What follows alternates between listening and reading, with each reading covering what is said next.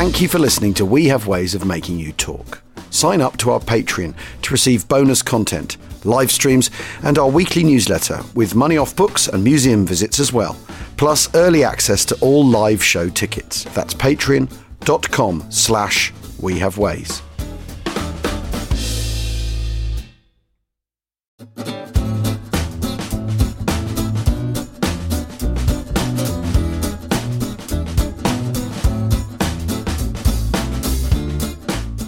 Acton actor, welcome to We Have Ways of Making You Talk with me, James Holland, and great friend of the show, Philippe Sands is back. So, Philippe, welcome, and um, thank you for coming back on. It's incredibly nice to be back on. I have to tell you that there were numerous invites um, in relation to a new discussion. I reached out. There wasn't one from you guys. So I said to my mates and friends and people who work with me, I want to do this podcast because this has the best audience around and reaches places other podcasts well, you know. do not reach. You're saying all the right things, of course. But we were talking back in the spring, weren't we? Once the uh, once the horrors of the uh, Ukraine war began, and he was saying, you know, we, we, we, it'd be good to talk about um, uh, the sort of human rights on, and war crimes on the back of that. And, and, you know, for various reasons, you're a busy fellow. You know, we've been careering around all over the place. We've never quite sort of got round to it. But, but you know, what, what have you been up to? I mean, since last we spoke, because, um, you know, we all live busy lives, don't we? Well, it's been it's a sort of weird time, isn't it? I mean, yeah, we've got drought weird. and we've got extreme heat. We've got a war going on in mm. in Europe. We've got political changes taking place in Britain. It feels like a time of incredible upheaval. I, I have to say, and transition. I don't, I don't know how it is for you, but I have the feeling that something bigger is coming. That we're yeah. hurtling towards a major, major um, conflagration. I hope that's not just because I'm so immersed in events from the 30s and 40s that I've become overly sensitized, but I feel that something is happening. Yeah, I'm. I'm afraid I'm. I feel rather with you. And then I go, no, come on, Jim. You know, you're a you're an optimist. You know, you're you're a you're a half full kind of person. So banish such thoughts. But but sneaking in the background is the word is is a is a weapon that begins with N that kind of just just is hovering in the background. You know, we're in an age of hypersonic weapons now, and I think that's really really terrifying. I I I don't think China's going to go into Taiwan anytime immediately soon, but I think medium term, I think it's inevitable. I, I think for you know Formosa as it was, Taiwan as it is now, you know, in the Second World War, there was a reason why the Jap, you know, why the Americans didn't invade Formosa. Incredibly difficult place to do, um, uh, and and it's very, you know, it's it's it's easier to defend an island than than attack it. Um, but the balance of arms um, all that sort of stuff. You know, do the Taiwanese have the stomach for the fight? Uh, you know, I, all these are kind of you know absolutely impossible questions to answer at this stage.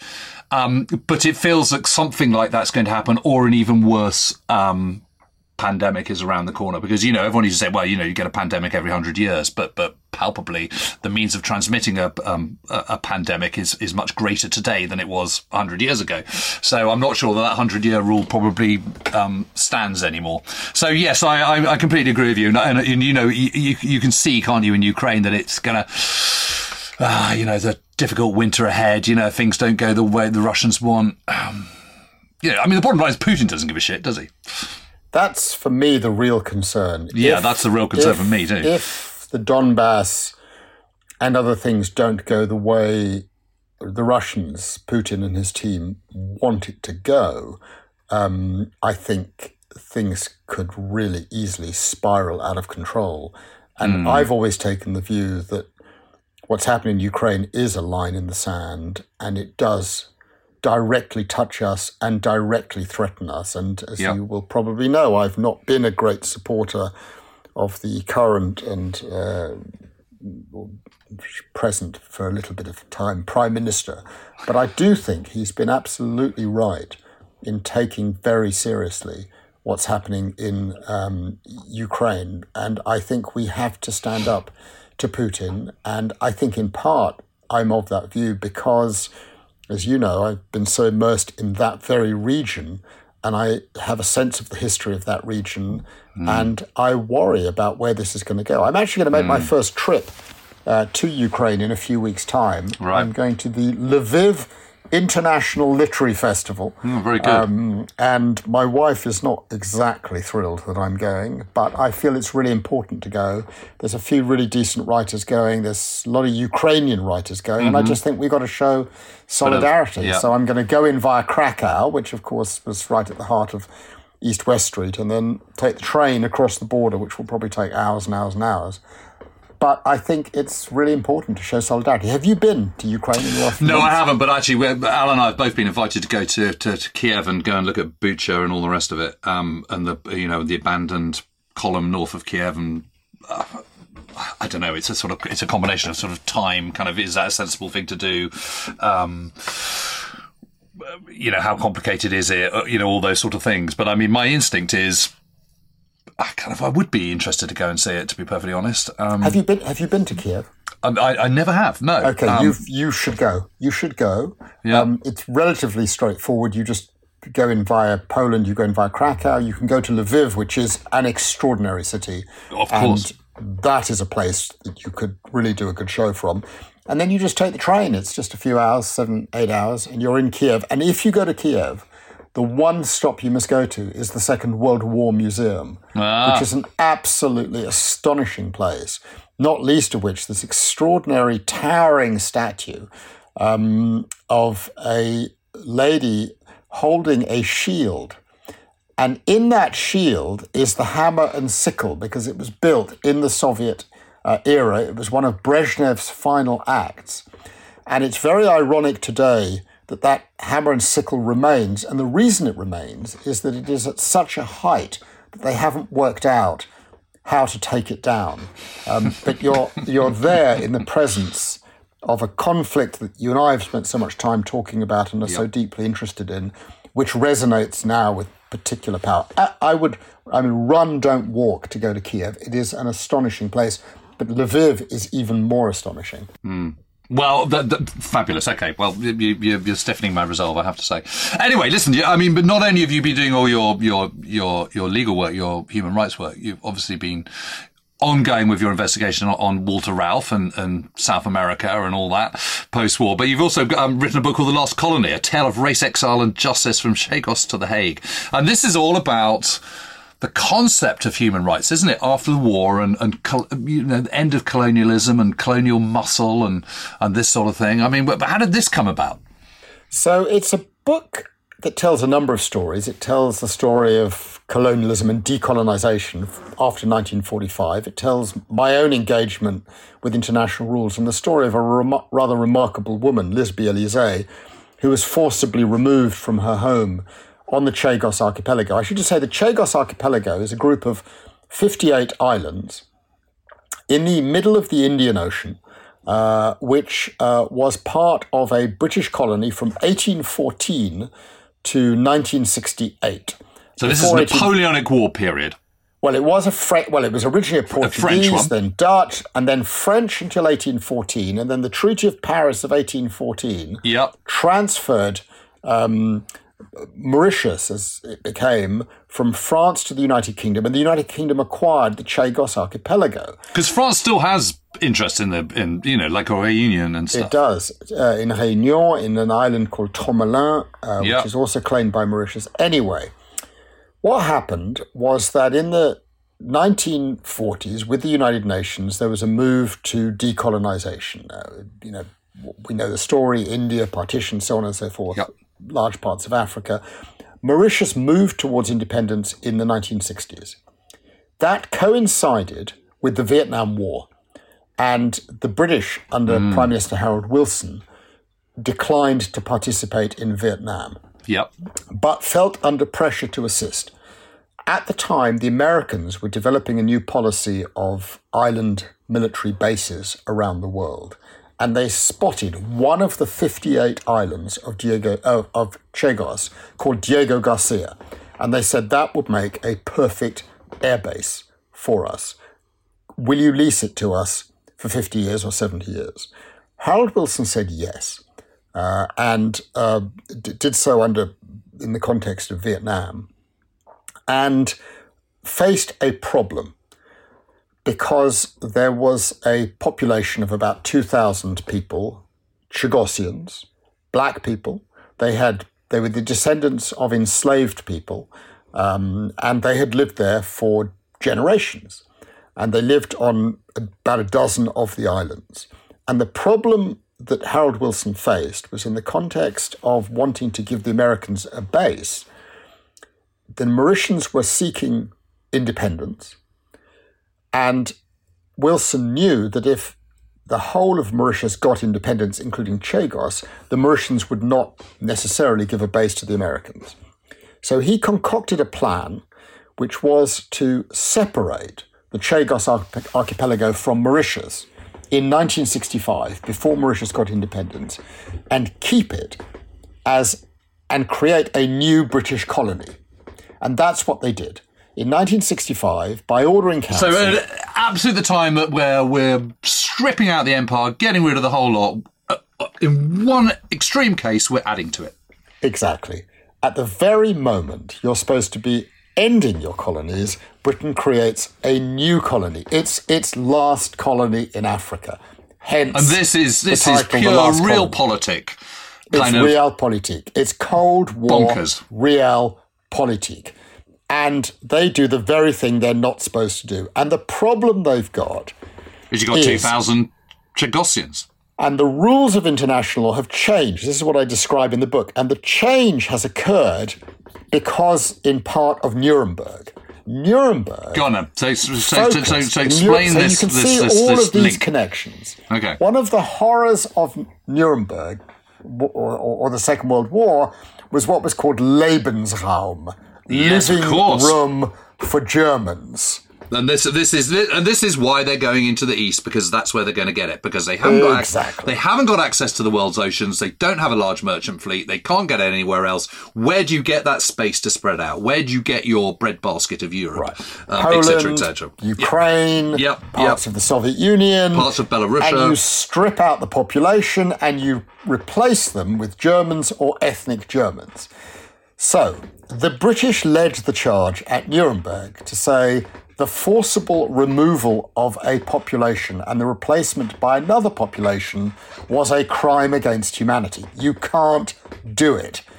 And nine of the defendants and at nor should you be able to do it. no, no, obviously you can't. You know, removing people from their homes is not a good It's thing not to do. not a good thing to do at all. So they proposed that this was a crime against humanity. I mean, I described actually a little bit. I didn't know I was going to deal with this when I was writing East West Street, but it was Lauterpacht on on Yep. the forcible removal as a crime against humanity. The British argue it. Hartley Shawcross, David Maxwell Fyfe. Yep. And all, they all agree that this is this is an abomination. This should not be allowed to happen in the future. And they secure convictions of nine, I think it is, of the Nuremberg defendants of forcible deportation as a crime against humanity. And six, I think, of them lose their lives in part. They're hanged because of this. So in 1945, forcible removal becomes a big no no in international law. Yep. And it's incorporated into various treaties and various instruments. Fast forward 20 years, and the British have a problem. They've got 2,000 of these Chagossians, they're known as Ilois at the time, and they stand in the way of um, giving one island to the Americans, Diego Garcia, because they live on Diego Garcia and Peros Banhos and about a dozen other islands. So the British decide they're going to remove them. This is prohibited by international law because the rules of international time, adopted in the context of the UN, are when a territory is going to be decolonized and get its independence, you cannot separate out a part of the colony. You can't dismember a part of the colony unless the population concerned has given its consent. This is an important point.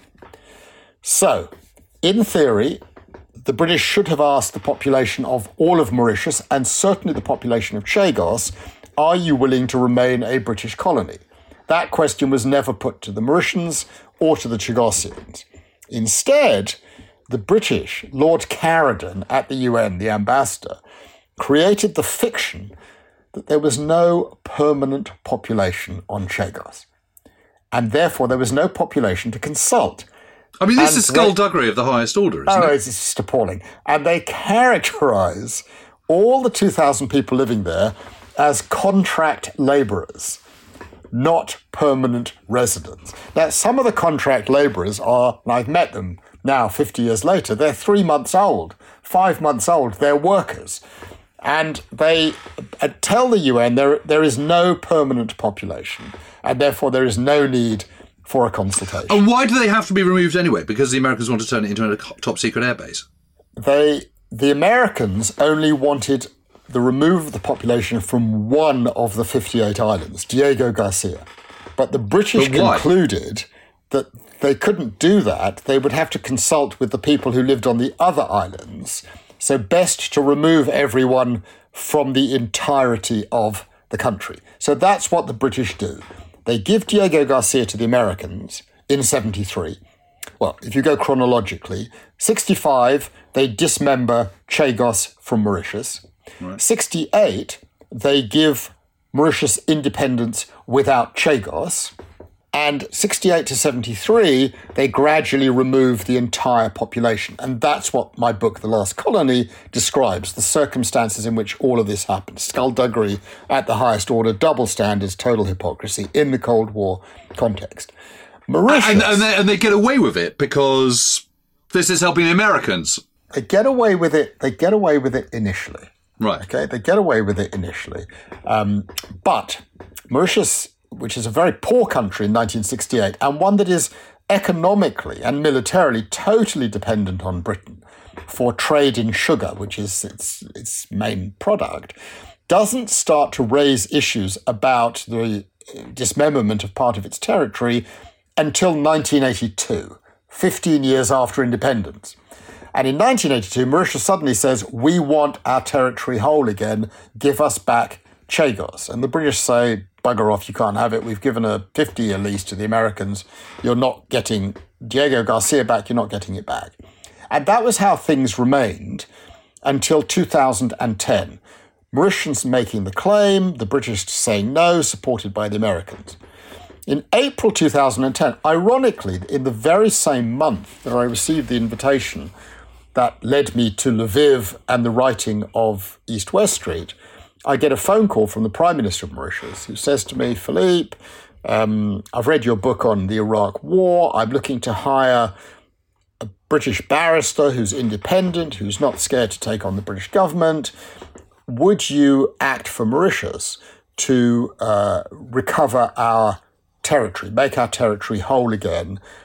And I said I would, and I helped create a team. You know, as barristers, we're independent. We, and it's one of the great things about Britain is no one attacks you, no one challenges you, no one says it's unpatriotic to be an independent barrister. It's it's a very rare thing to have a country like that. I'm very proud of that. And Yeah. for 12 years, I've been acting for Mauritius, seeking to recover the Chagos archipelago. And um, we've been basically completely successful. We um, devised a legal strategy where we went first to a tribunal under the Law of the Sea Convention, uh, which determined that the United Kingdom's efforts to create a, an environmental marine protected area around Chagos was illegal. And with that initial decision, we then went to the International Court of Justice. Actually, what happened, it is a sort of David and Goliath story. We had to get to the International Court of Justice in The Hague, and the only way to get to the International Court of Justice in The Hague was to go to the United Nations General Assembly and get the United Nations General Assembly to pass a resolution requesting the World Court in The Hague to deal with the question of decolonization of Mauritius. That was a pretty tough call. Imagine Mauritius Yeah. versus the United Kingdom and the United States. Yeah. And we didn't think we would necessarily get a majority. But we were, I have to say, hugely assisted. Uh, and I, I'm not making this as a, as a political point, I'm just describing what happened. By the vote in June 2016 to leave the European Union. Because the consequence of that, the unintended consequence of that, was all of a sudden at the UN, 27 allies of the United Kingdom They're suddenly no longer allies. are no longer allies, and they're saying, "Oh, we don't it on." have we don't have an obligation anymore to uh, big up the UK position. Bring it on." So amazingly, in 2017, Mauritius won a vote at the UN by an stonking great majority. Um, you know, it was sort of, I think, 94 votes uh, to send the question to the International Court of Justice, 16 votes against, and the rest abstained. And the case went off to the International Court of Justice. Does Chagos belong to Mauritius or the United Kingdom? Do the Chagosians have the right to go back? We heard the case in 2018, and the decision of the International Court of Justice came down in February uh, 2019, and the court ruled unanimous. No judge, not a single one of the 14 judges voted for the United Kingdom, that Chagos belongs to Mauritius. The whole thing is completely illegal. And, and what about you know, Diego Garcia? Everything, everything belongs to Mauritius. To Mauritius and the British now have a real problem. Now, the British, uh, the then government of Theresa May, said, no, we're just going to ignore this. We're going to just soldier on and treat Mauritius as ours. We have no doubt about our sovereignty. And this position has become increasingly untenable. Um, and it now has segued into the issue of Ukraine. And let me explain what life is very yeah, complicated. Yeah, yeah, yeah, yeah. yeah. No, I can, I, I can, my, my, okay. the, the, cogs are whirling and I can right, sort of so see the cogs that are whirling. So yeah. Chagos and Mauritius are part of Africa. So I went to a dinner uh, a few weeks ago in The Hague uh, by a Scandinavian ambassador. Actually, actually the, the, the, Belgian ambassador invited me to a dinner, and there were ten ambassadors there for a U. They were attending for a UN conference on Ukraine and creating a coalition to act solidly. The South African ambassador at that dinner said, Look, this is all very complicated. We, we have our friends, the British, come to us and say, join us in resisting the Russian invasion and occupation, illegal occupation, manifestly illegal occupation of Ukraine. Please help us. But we've got and, Diego Garcia. Right. And the South Africans just say, look, um, you are illegally occupying a part of Africa. How can you come to us and ask us to support you on Russia and Ukraine when you're treating us in a directly opposite way. And so the upshot of all of that is not a single African country is supporting the West on Ukraine. There's not a single African country doing sanctions. The simple point that I'm making of all of these stories is everything is interconnected. What began in Nuremberg, if you like, with forcible deportations, led to new rules on independence and decolonization, led to protection of fundamental rights, which Britain has been a world leader on, has now come back to haunt in the context of Ukraine, which is the very place the facts that were before the Nuremberg trial were on. All of these things are interconnected and they have unintended consequences.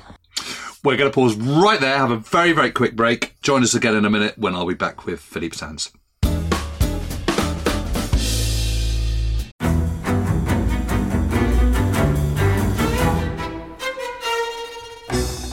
I'm Anthony Scaramucci, former White House Director of Communications and Wall Street financier. And I'm Katty Kay, US Special Correspondent for BBC Studios. I've been covering American politics for almost three decades. Welcome to The Rest is Politics US, brought to you by Goalhanger. Go on, tell us, were those donations you made, like Obama in 2008, was that idealism? Were you hoping to get something out of these campaigns that would serve your own business interests, for example? So I think this will either make this podcast incredibly successful, Katty, or people will be horrified and they'll shut it off right now because I'm going to be very real with you. The Obama donation, I had gone to law school with President Obama. We were not classmates. I was a few years ahead of him. It was 2007. He was then Senator Obama. I had a check in my breast pocket. I went over to the senator. I said, Senator, I said, you and I didn't really know each other in law school, but I'm about to hand you a big check. Can I lie to my friends and tell them that you and I knew each other in law school? Well, Obama looks at me, had the best smile in American politics since Jack Kennedy. Forever. Yeah. He lights up. He looks at me and says, I'll tell you what, if you double the amount of the check, we'll take it back to Hawaii. Okay.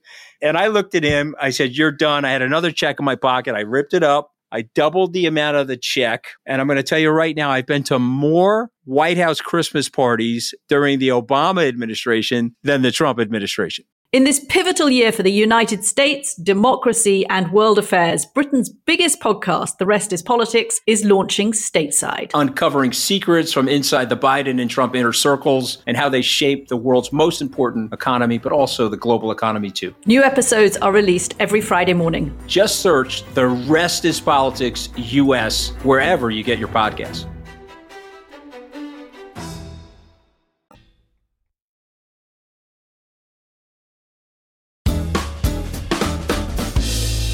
Welcome back to We Have Ways of Making You Talk with me, James Holland, and with Philip Sands, and we're talking. The, I mean, it's the most astonishing story, isn't it? And I'm I'm cringing about this, Philip. I mean, I mean, it's really, really embarrassing. I mean, what what was the whole point of the Second World War? You know, the point of the Second World War was to rid the world of Nazism, of, of anti-Semitism, of uh, of the horrors of of uh, of Nazi rule and Axis ambition and out of that comes the you know the, Nuremberg laws and new laws on human rights and um and there 20 years later Britain is abusing those. I mean it's it's appalling isn't it? It's really problematic. Um it is it is it is not a happy story. Um I, I feel very conflicted and sad about it um for for this reason. I mean you know, no country's perfect. Every country's got skeletons. Every country's done things that perhaps they shouldn't have done. But warts and all, Britain's record post 1945 on the idea of a rules based system is pretty good. The modern system. Uh, uh, uh, but, but this is just kicking that into touch, throwing it up on, you know, on its head, and just being flagrantly hypocritical just for a bit of r- r- realpolitik. And, and you it know, is. I mean, it, I'm sure you, for you, my, my, response to that is Harold Wilson in 1965 should have just said no. Sorry, you know, it's not he, within he our gift. have just said no. This is, I, I, think you've understood. This is not a party political thing. It's been cross-party. It's Labour. you know, Tories, if you want to have an air base, put it eh, on yeah, somewhere yeah, that we yeah, do own. You know, but and the question now is how to get out of this mess. So Hmm. I am, like you, a cup half full type of person. I try to look at the positives. Mauritius and the United Kingdom actually have excellent relations, except for this issue. Mauritius has said that Diego Garcia will remain an American base with British involvement if they want. And Mauritius has offered a 100 year lease. So that is not an issue, which raises the question. which sounds quite big of them, if it, if you ask me.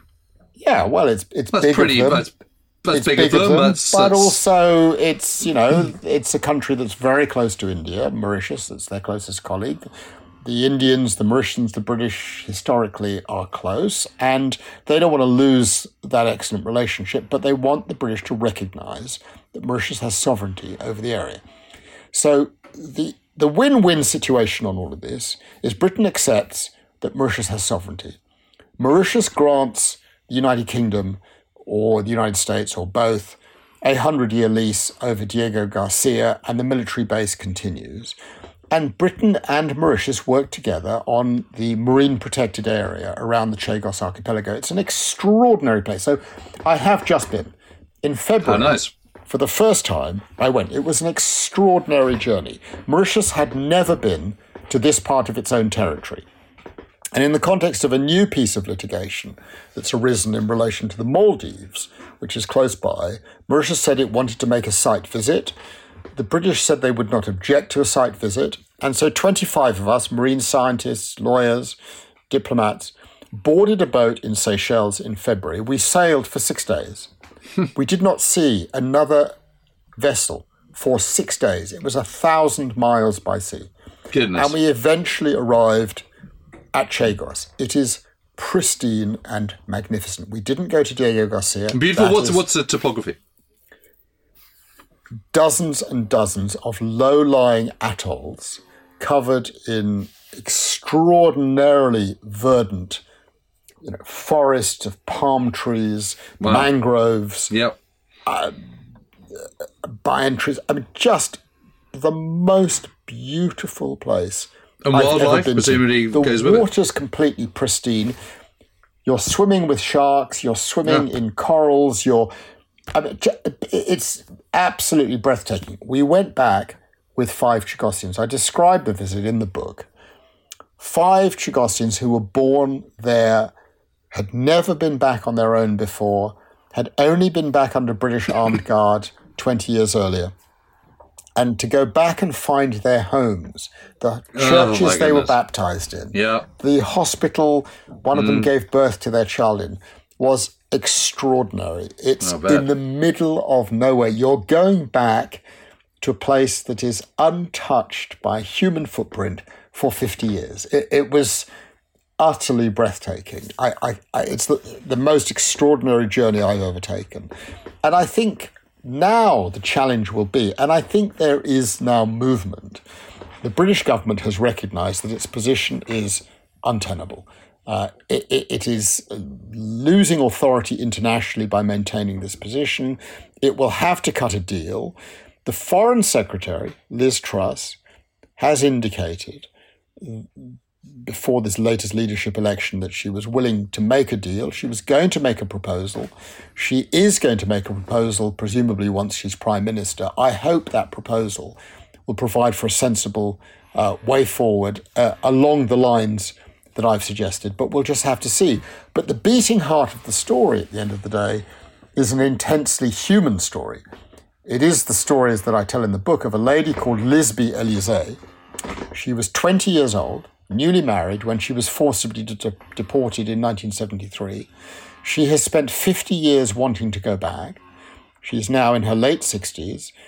She says she will go back as soon as she's allowed to go back to live on her island called uh, Peros Banhos, and I want her to be able to go back. And she asked me at one point what had caused me to write this story and to become as involved as I have been. And I looked at her and I said, you know what? It goes back to a day in 1942, well beyond before I was born, and an image I have in my mind of my two great grandmothers in the summer of 1942 in Vienna, having been forcibly deported from their homes and been allowed to take a single suitcase. Yes. And I said to her, when you told me that you were told from one day to the next you were leaving the home, the island where you were born, you were being put on a boat and taken to a place you did not know where, and you were allowed one suitcase, it reminded me of my great grandmothers. And that point of connection, it's of course not a direct parallel. Of course it's not. I mean, Liseby Elysé and all the Chagossians were not taken off to be exterminated. They made new lives for themselves. She has a fine home now in Port Louis in Mauritius.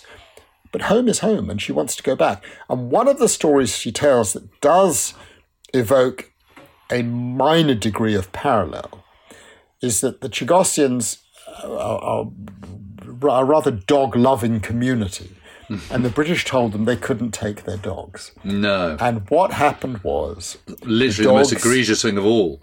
Well, it is. For, for our wonderful listeners on this podcast, they will understand what I'm talking about. Yeah, The well, dogs were rounded up. My dog is just Some there them- beside me here. Some of them, some of the dogs, as their owners were being taken on board the Nordvaer, uh, which was the ship that took them off to Mauritius, some of the dogs swam out Oh. from the coast towards the boat to be with their owners. Those dogs were shot. The rest of the dogs they tried to kill with strychnine. That did not work. So, what did the British do to the dogs? Dear listeners, dear podcast listeners, no, we I, have ways. I almost don't want to know. What do you think they did with the dogs? I just hate to think. What do you think they did with the dogs, James? They drowned them. They gassed them. them. They gassed them. No! No! Oh, So, um, I mean, not our finest hour. gassing dogs is not gassing human beings. I want to be not. very clear about this. No, no, no. But, but it, it, it, speaks to uh, uh, uh, an inner part of our soul and heart, doesn't it? 50 years later, Yeah. if you talk with a Chagossian who lived on those islands, one of the first things they will say to you is what they did to our dogs. And it's, I'm actually not a dog lover. I don't have a dog. I, I, I absolutely am, always have been. But this, um, it's had dogs. amazing how this fact, this single Hmm. fact, has stuck with them. And um, one of the aspects of um, the last colony in the book that I've done, is that I've done them with a wonderful illustrator, Martin Rowson, who has done uh, a series of uh, a series of drawings, illustrations, extraordinary illustrations. But one of the illustrations that he's Well, done, I'm looking at them here. They're absolutely. um, yeah, if you look at the one, I don't know which version of the book you've got, but if you look at the I've got one, this one. There. there is one which has the dogs. That's the last one, but the okay, this one. If you look at the one after page, page are we on? twenty-seven, page twenty-seven, that one. if you look at the bottom, Yes, corner. the chap holding the dogs. There we are.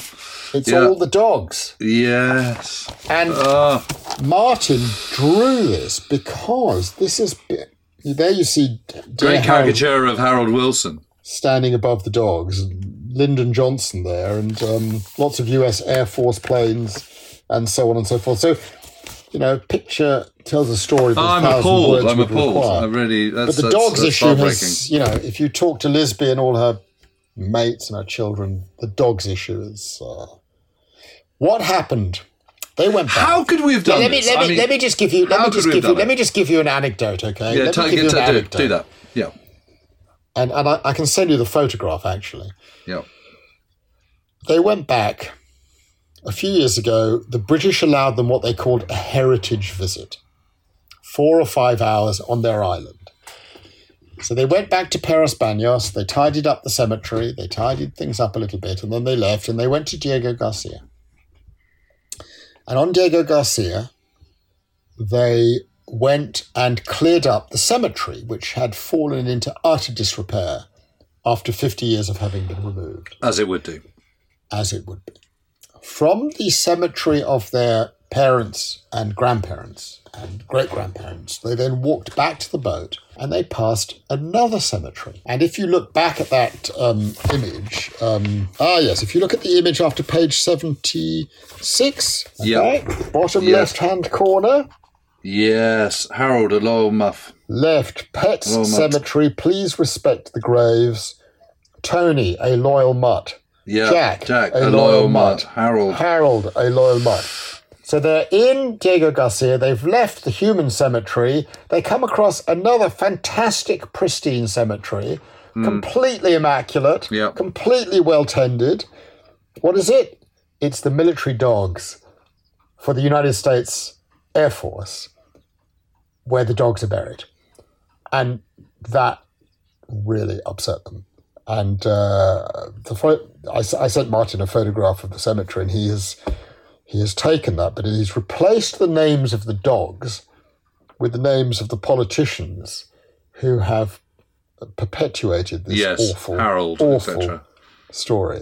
Very familiar names: Dominic. Well, I mean, how do you? I mean, do, I'm just sort of struggling to process this because it's just it's so abominable. It's so appalling. I mean, how has this not? Is it just? It hasn't had a bigger stink because people just don't care because it's too far away. It's an island of, of, of people about whom we know little, etc., etc. I mean, So let's let's have a I'm, frank, I'm just horrified by this. let's let's have a frank conversation, James. yeah, go on. then. The reality is that we British don't really want to know about the more painful aspects of our past. No, of course we don't. I went back to my school history book. I wanted to know what I'd been told about the end of empire and Yeah. And I, from the attic, I found Geoffrey Trease, This Yes, is Your. Century. Do you, do you remember I, that book? I, I, I do, okay. but I can't remember anything about it. Right. I couldn't remember anything about it. I, I asked myself the question what was I taught about all of these things? I was taught history when I was 13, 14, so that's 73, 74. I went into This Is Your Century. What did I come across? I mean, it's really actually pretty shocking. I came across one passage which described there's a chapter called Sunset on Empire. Right. And the, the chapter includes a, a, a commentary on the magnificent last um, British governor, uh, Lord Mountbatten, magnificent specimen of a man who compares rather favourably to the new fellow who's taken over, a little skinny uh, vegetarian pacifist. Listen, I kid you not what it says, who looks a bit like a monkey with glasses. Okay, that's Mahatma Gandhi. That's Of course, yeah. I, I'd I'd forgotten that. I mean, I could not believe that that was what I was taught when I was 12, 13. I mean, it was really shocking. Okay, so this this is sort of this is late seventies, early eighties. Yeah, yeah. And so I've never really thought about these empire issues and colonialism and decolonization. And then you read on to the end of the chapter, and at the end of the chapter, it says, you know, all of this decolonization stuff, it's a bit like parent and child. The child belly aches, makes a fuss, says it wants this and says it wants that. And the parent in the end says, okay, I give up, and gives the child what it wants. And then the child grows up and it realizes that the parent was right all along. and you know, it's like that was Oh, my, that- for incredible. forty years. That's what I integrated. So my sense is that the last colony will not do so well in Britain. In particular, it doesn't have the word Nazi in the title. There's no swastika on the cover. Books that have those things on sell, my publishers tell me, three times as many copies as any other books. I ought to have put a swastika on. Um, actually, I think it'll do fine. But here's the interesting thing in France, it's already doing roaringly well.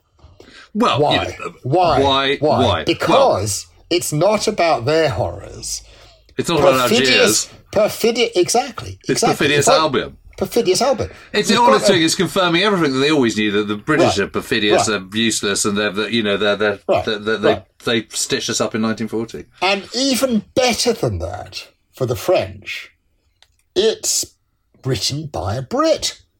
Okay? It's Yeah. not written by a foreigner. It's a Brit telling the Yeah, real yeah, story about. So I've been comparing. This is the first book I've written in which the French edition comes out at the same time as the English edition. Yeah, that's amazing. And I've done it for the reason that the Chagossians, Mauritius is a remarkable country. They speak three languages French, English, and the third is Creole, which is more like French than English. But the Chagossians basically don't speak English. Liseby Elysé doesn't speak English, but she speaks French. And out of respect for her, I wanted to come out in French.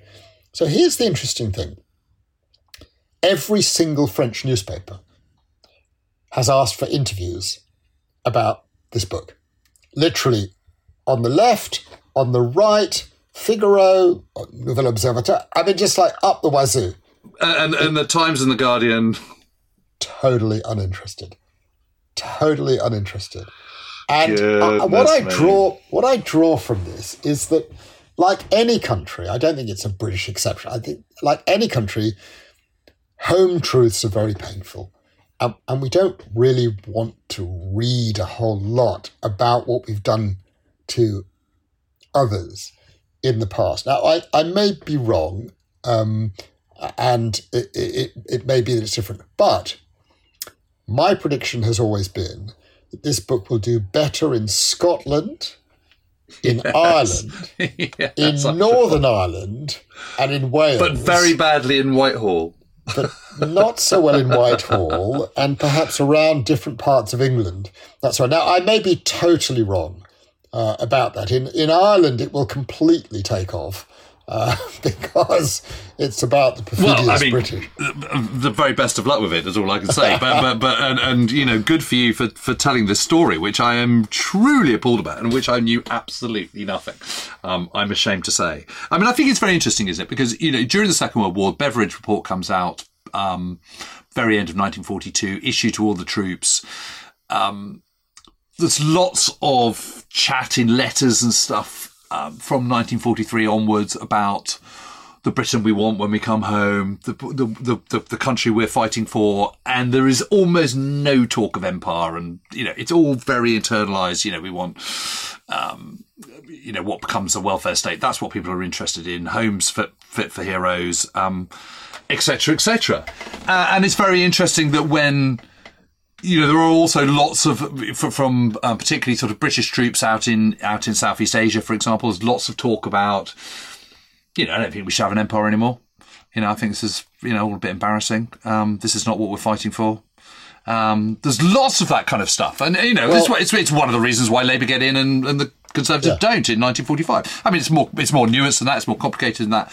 But this idea that everyone is sort of nostalgia monkeys um, uh, and, and sort of constantly harking back to the good old days is, is is not true at all. You know, most people in Britain in in in the 40s want a, want a better future. It's the future they're interested in, not the past. And, and most people think that the empire seems rather irrelevant. You're absolutely right. One of the stories that's never been fully told, I touched upon it, I, I you know, in due course we'll, we'll talk about it again, is I trace in, in the last colony the particular moment when the idea of empire was undone. And it was a meeting that took place in August 1941. You know well about the Atlantic Charter Yes, yes, yes, yes, yes. a single one page document, eight paragraphs. One of the eight paragraphs essentially is the right of self determination, the Yes. right of colonized people to express for themselves their desires as to what they will have in the future.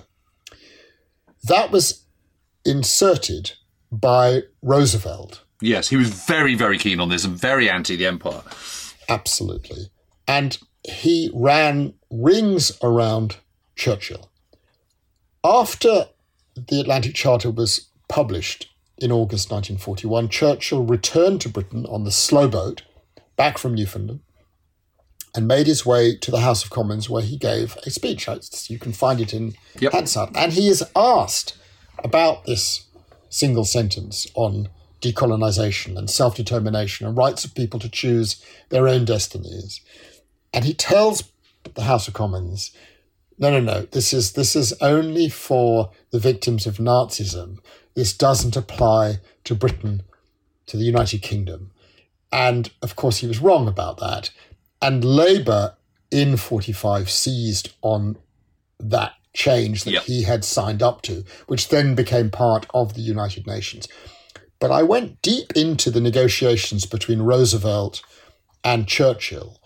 And Roosevelt really did run rings around him. Yeah, There's this he was wonderful- completely he was completely wrong sided by it, wasn't he? And Well, and, Roosevelt and, was- uh, Roosevelt was brilliant. I mean, Roosevelt, his, his tactics are brilliant.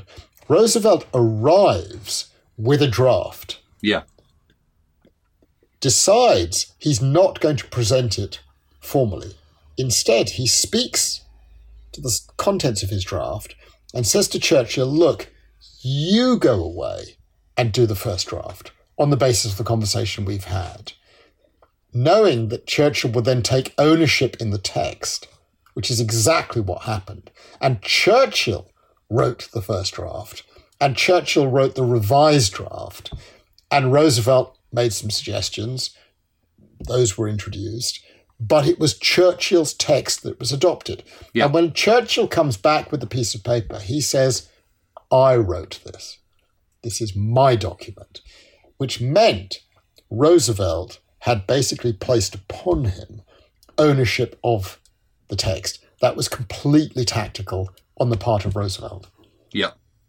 Well, he was. Uh, I mean, you know, when it came to sort of geopolitics, it was he, he was very kind of hard to touch him. Really, I mean, he was the most e- e- extraordinary man.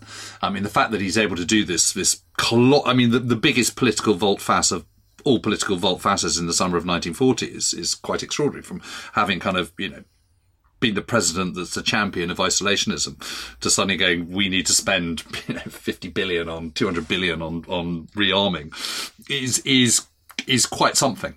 Um, and, and he does it, his, his political canniness is, and, and his ability to kind of work out how to manipulate other people to his advantage is, is just astonishing, whether it's dealing with chiefs of staff or whether it's dealing with industrialists. It's, it's, it's, it's a masterpiece. I mean, one of the one of the great things that, that Roosevelt does in May 1940 is he create, creates this um, this uh, war production advisory board, and he invites all these sort of dollar a man year, and they have no official role whatsoever, which means that they're just giving advice. Which means politically he can distance themselves from him, them and their advice, should it become politically tactical to do so and there are several members of that that war um, production advisory board who are cut adrift by second half of 1941, part of 1942, because they've kind of their sell by date. You know, they, they've they've been very useful, but they've now kind of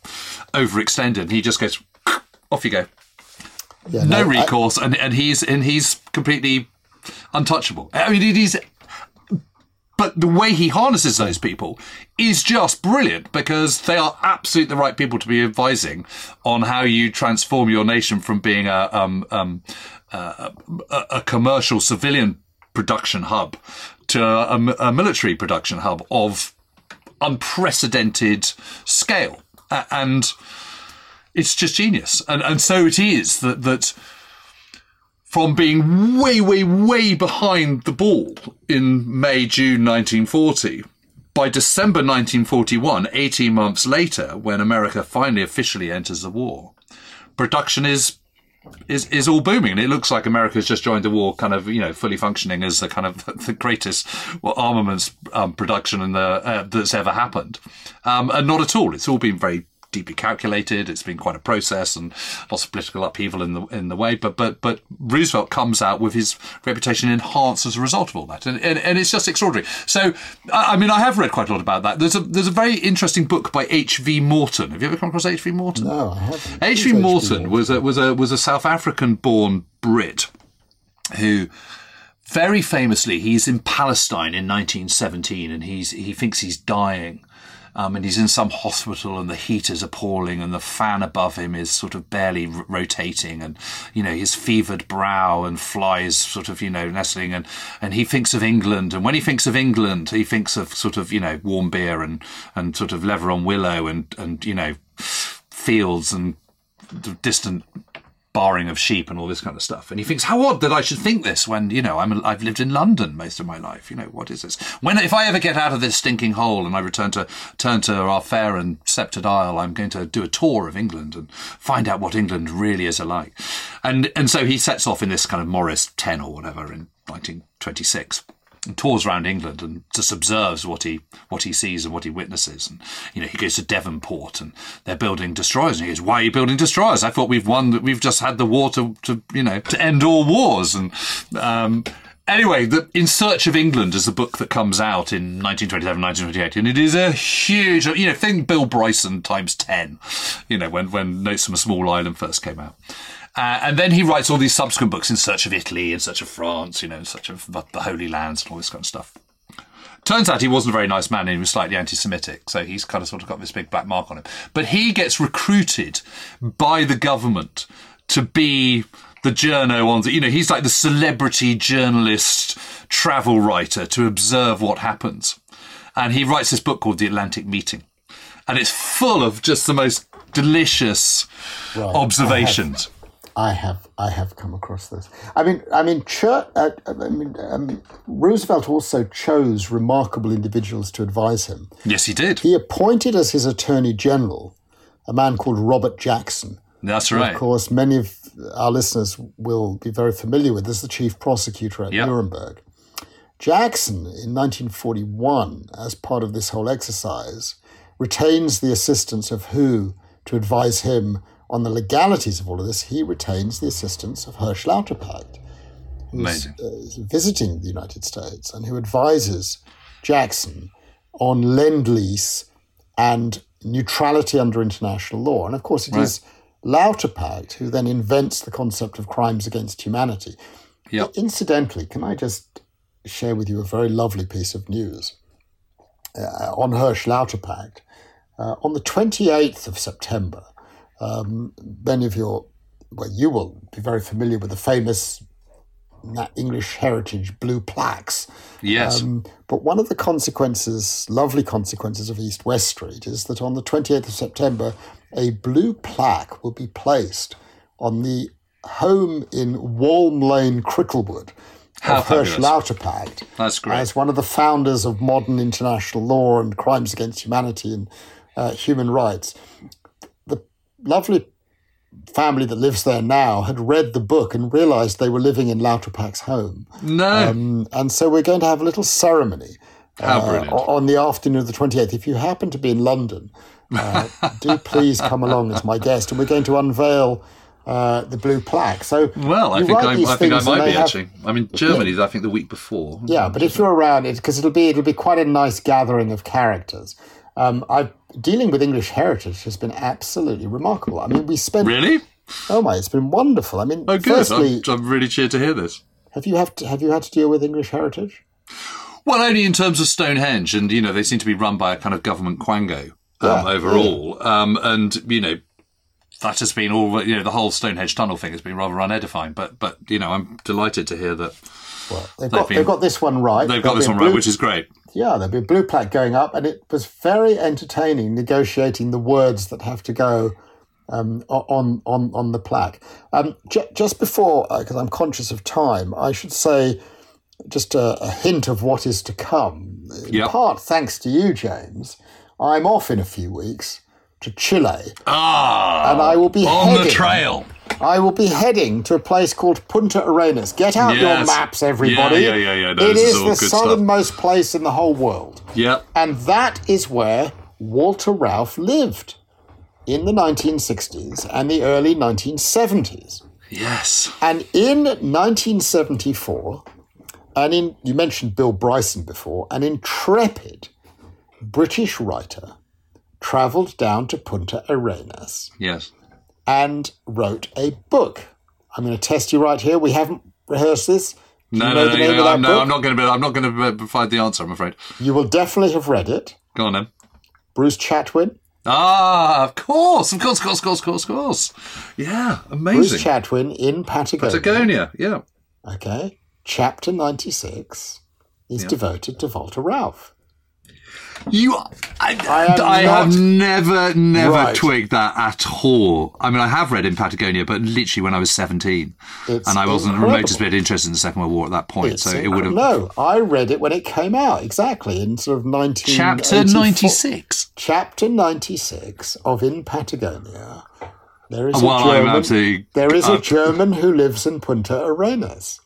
It's astonishing. So what I find so fascinating about that is already in 1974, Yeah. a British travel writer, a wonderful British travel Yeah, yeah. writer, heads down there, and obviously people are talking about Walter Rauff. Now, Yeah. I uh, I got fascinated by this, and you know me, like you, I leave no stone unturned. I have actually, thanks to you, uh, in part, now met the grandson of Walter Oh, oh, well, that was going to be my next question. Who is Yes. delightful? Absolutely delightful, and I'm inviting him to travel with me down to Punta Arenas. Great. I've well, you'll have a great time. He's a really, really nice guy. He is. He's, I'm he's very he's- confused by this legacy because he just remembers his grandfather as a well, you know this. I mean, as a as a as a sort of slightly patrician, but but not unpleasant grandfather. Yeah, a guy who you know manufactured king cans of king crabs and came home, you know, on the weekends. anyway. I've, he's asked me actually if I'd accompany him to Berlin, um, which I've said I would do. Yeah. Uh, well, send him my. Ve- he he may not remember me at all, but but but do do send him my best all the same. Well, I've got my cast of characters. I just last week I received an email out of the blue from a fellow called von Ribbentrop, um, um, who's the grandson uh, of the von Ribbentrop, and we've started up a whole communication. And uh, I And is Rudy Von- Hyman still alive? Have you have you managed to track Rudy him down? Hyman is still alive, and I met him last November. and isn't he great? An extraordinary character. Because he was asked to spy on him, wasn't he? As an architect, as this German Jew who who quits Germany and becomes a translator for the British Army. And the most amazing thing about Rudy Hyman is that he's in Tunisia exactly the same time As that Walter Rauff. Rauff is in Tunisia, kind of, you know, Yeah. that's No, in, Rudy- in, in Rudy- early part Rudy of 1943. Hyman, Rudy Hyman was pretty remarkable. Um, so yeah, so I'm on the and, is trail he of still and he's still completely compos mentis completely compos mentis. and and because he must be hundred if he's a day now. oh, 120 or something. No, I mean, no, but I mean, when I met him, he still, I mean, he looked about 75. And this was about seven years ago, I suppose, six, Yeah. seven years ago. And, you know, he had had a sort of smart shirt sort of rolled up halfway up his Yeah, yeah, yeah. sleeves. You know, very cultured man. I mean, his house was just magnificent. He was this incredibly well known architect and still sort of working. I mean, Yeah, but consulting. here's another here's another little fact about Rudy Hyman. So life is never black and white. It's a little complicated. Hmm. it turned out in conversation that Rudy Hyman was rather partial to Senator Pinochet. okay. Go. For whom Rauff- who, who, who rang you out of the blue and asked you to yeah, represent him? yeah, yeah. So, Ah, so, only, there's so- two degrees of separation, so, not six. so these things are Yeah, always know, rather complex. No, of Um, course they are. Things are never are. quite what they seem. Anyway, what I was going to say was, having been reminded by someone else about Bruce Chatwin writing about Walter Rauff in chapter 96 of In Patagonia, I got in touch um, with uh, my good friend Richard Ovenden, who is the director of the Bodleian Library, right. which is where A useful the- friend to have. good, wonderful person. You must. Oh, what a wonderful person! Well, I don't So- know him at all, but he's written a great book about archives and libraries, and uh, uh, which I had reviewed very, very positively. It was a wonderful book. The Chatwin Archive is held at Oxford, and um, with assistance from Nicholas Shakespeare, who's written a great biography yeah, yeah, yeah, of Bruce Chatwin. I know Nicholas. Uh, I am going up to spend the afternoon of the 30th of September at the Bodleian, going through Chatwin's notebooks to try and find out what was it about Chatwin's trip to Patagonia that caused him to come across Walter Rauff and express interest in Walter Rauff. Um, I don't know where it will lead to, but as you know from your own work, once you open a door, you're led into a place. There are then three more doors, and you've got to open each of them and keep My, going. my, uh, absolutely you have. I mean, my, my, my guess would be that Walter Rauff made himself quite well known. That everyone knew about him, and as soon as he got down there, everyone said, "Well, he's the big one around here. You must talk to this guy. You know, he's here, and he he was a former Nazi." well, you Uh, know I bet what? it was something like that. you know what was a hundred a hundred miles away from Punta Arenas? Yes, of course. Was the uh, was a sort of the weird colony, wasn't it? Dawson. Dawson. No, we're not not Colonia Dignidad. Ah, different. that's what I think of. Dawson Island. Have you heard about Dawson Island? Yes, it's absolutely bonkers. Dawson Island, where they constructed a Nazi style concentration camp. That's right. And the rumor is that it was designed with assistance by Walter Rauff. Now, I have not been able to find any Yeah. evidence to support that. That's part of the trip down to Punta Arenas. I bet to it's true though. Well, you say that it's, but it's true, but you're a historian and you know that if you and I put in our books No, you can't hmm. say it. You can't say it unless you know it. But but Right. but but but my So my my what? hunch would be So this is so this is the evidence thus far is a group of ministers who were in Allende's government were imprisoned at Dawson's Island. They were doing hard labor. Yep. One day they go out and they meet a group of electricians. And the electricians say to them, this is now summer of 74, exactly when when Chatwin is there, by coincidence. And the electricians say to them, yeah, yeah, yeah, there's this foreign guy, this German guy who's been helping on design. They hmm. don't mention a name. But we've now tracked down two of those electricians Amazing. in Punta Arenas. How brilliant. And that's where Ah, I'm heading off to. That's where I'm heading Wow, that's very, very exciting. I, I mean, I do. One of the things I remember when I was researching Walter Rauff was finding this letter that he'd written to a former, you know, former colleague, um, SS colleague, and says, you know, Chile's not too bad, but you know, you know, it needs licking to shape, but but but, you know, give me one good SS division, and I'll soon sort this place out. You know, I think that's 1963 or 64 or something that yes, that's written. yes. It's something like Yes, that. I'm, I'm, I'm just talking from memory. Yes. No, no, you're right. But but but it, but it, it you know you read that and you just ah you know it just sort of makes the hairs on the back of your neck stand up, doesn't it? Because there he is, and there's his fucking funeral with people doing Heil Hitlers over it in 19 what was it 82, 84, something like that. Yeah, yeah, yeah. 84. Ah. 84. No, it's. I have uh, visited well, his grave. Yes, I found that. I went there also. Beautiful, beautiful cemetery. I mean, absolutely stunning. Sort of Yeah, no, bougainvillea a- all over the place. It's an astonishing cemetery. Anyway, we've been talking Yes. far too long, but but, And but we've had a great it's a- conversation as always. I will promise to keep you posted. Um, Please And we'll have more to talk when we take that in the footsteps of uh, of Otto Wächter walk across the Wow. Dolomites. Oh, I can share another piece of news on that. Oh, go on. There's a very fine um, German company which has had a role in making such um, films as The Lives of Others and Downfall Yes. um, have bought uh, the Rat Line to turn into a six-part Why series. wouldn't you make that into a six-part series? Right. I mean, Right. and presumably So Volker Bruch will be. Um, I don't know, but we have an interesting question. But one of the things that's very interesting, and I share this with you and your listeners first, yeah. Well, thank you. is that we have agreed that a very young John Le Carre will be making an appearance as a young British soldier How brilliant! in 1949, engaged in the interrogation of German prisoners. Amazing. Well, well that's that's terrifically exciting. I, I'm. I well, I, I will be the first to be watching that series. I can absolutely promise you. You I might mean, you, you know might what a fan. You might have a walk-on role. We can find a walk-on role for you. Well, I'd sort of echo, um, echo um, von Wächter and and sort of shout in a scene in Rome. What would you want your walk-on role to be?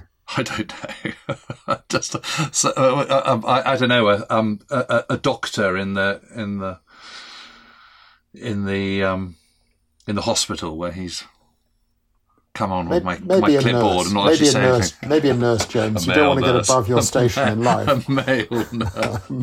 a even- swi- not a fellow even- swimmer in the Tiber. No, one of the porters carrying That's it. That's it. That'll carrying be the fine. stretcher that takes Yeah, no, no, him out great.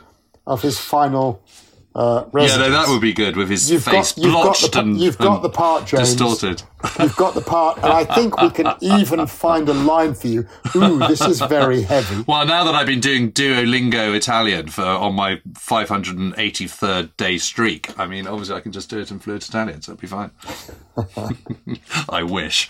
Um, well, have fun with all these um, all these journeys and trips and stuff, and um, do, do keep me posted. And um, Philippe, as always, a joy to see you and to talk to you, and um, really good luck with the new book, which is The Last Colony: A Tale of Race, Exile, and Justice from Chagos to the Hague, um, which is literally out now, isn't it? It's out today. Unbelievable. Out today! It is the Yeah. day, is it? Oh, well, congratulations. Congratulations. Um, and I'm very, very sorry that I can't come to your book party um, uh, week after next, but um, thank you very much for the invite. And I think Al and Tony are planning to come, so Good. I'll see you have a lovely very soon. evening. Brilliant. All right, Bye. all the best to you. Yeah. Bye.